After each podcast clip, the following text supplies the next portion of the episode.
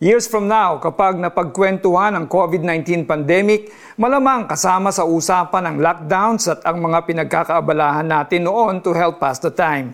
Ang paggawa ng dalgona coffee, pag-binge watch sa streaming services, at siyempre, ang pagdami ng mga plantito at plantita. Parang overnight, puro dahon at bulaklak ang naging laman ng feeds natin sa social media. Madaling maintindihan kung bakit. Alam ba ninyong may tinatawag na plant therapy? Ito ay ang pag-aalaga ng mga halaman para labanan ng depression, anxiety, at iba pang mental health issues.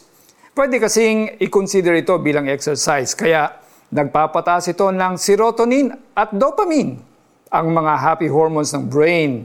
May calming effect naman ang paggawa ng repetitive tasks tulad ng pagtanggal ng mga ligaw na damo, pag-trim ng mga tanim, at ang pagdidilig ng mga halaman. Pero may isa pang dahilan kung bakit therapeutic ang pag-aalaga ng mga halaman. It can give a person a sense of control at may nakakausap ka.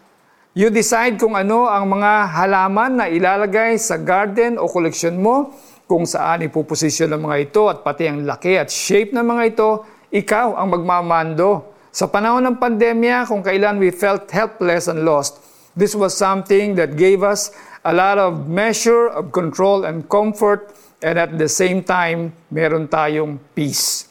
Many of us are planners and do not just not just planters, nilalatag natin ang mga goals natin at ginagawa natin ang strategy kung paano marating ang mga ito.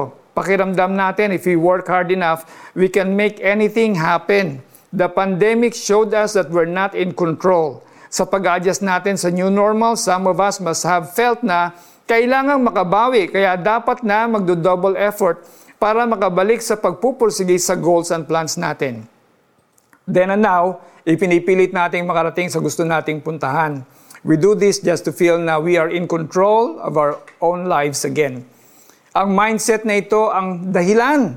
Kaya importanteng isa puso natin ang nakasaad sa mga kawikaan 69. Kailangan nating matandaan na si Lord ang tunay na in control at ang mga plano niya ay dapat ma-embrace natin. Sa ganitong paraan, makakaiwas tayo sa frustration at hopelessness kung hindi mangyari ang gusto natin. Only then will we discover true security that we can only have in Him. Let's pray. Lord, pinipili ko pong magtiwala sa inyo. Kayo na po ang bahala sa buhay ko. Gabayan at alagaan po ninyo ako sa pangalan ni Jesus. Amen.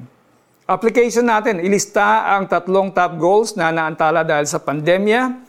Prayerfully ask for God's leading kung dapat bang ipursu pa rin ang goals na ito o maghintay na i-reveal niya ang plano niyang pinaplano para sa iyo. Ang puso ng tao ang nagpapanukala ng kanyang daan, ngunit ang Panginoon ang nangangasiwa ng kanyang mga hakbang, mga Kawikaan 16.9. Ako po si Alex Tinsay. God bless you more.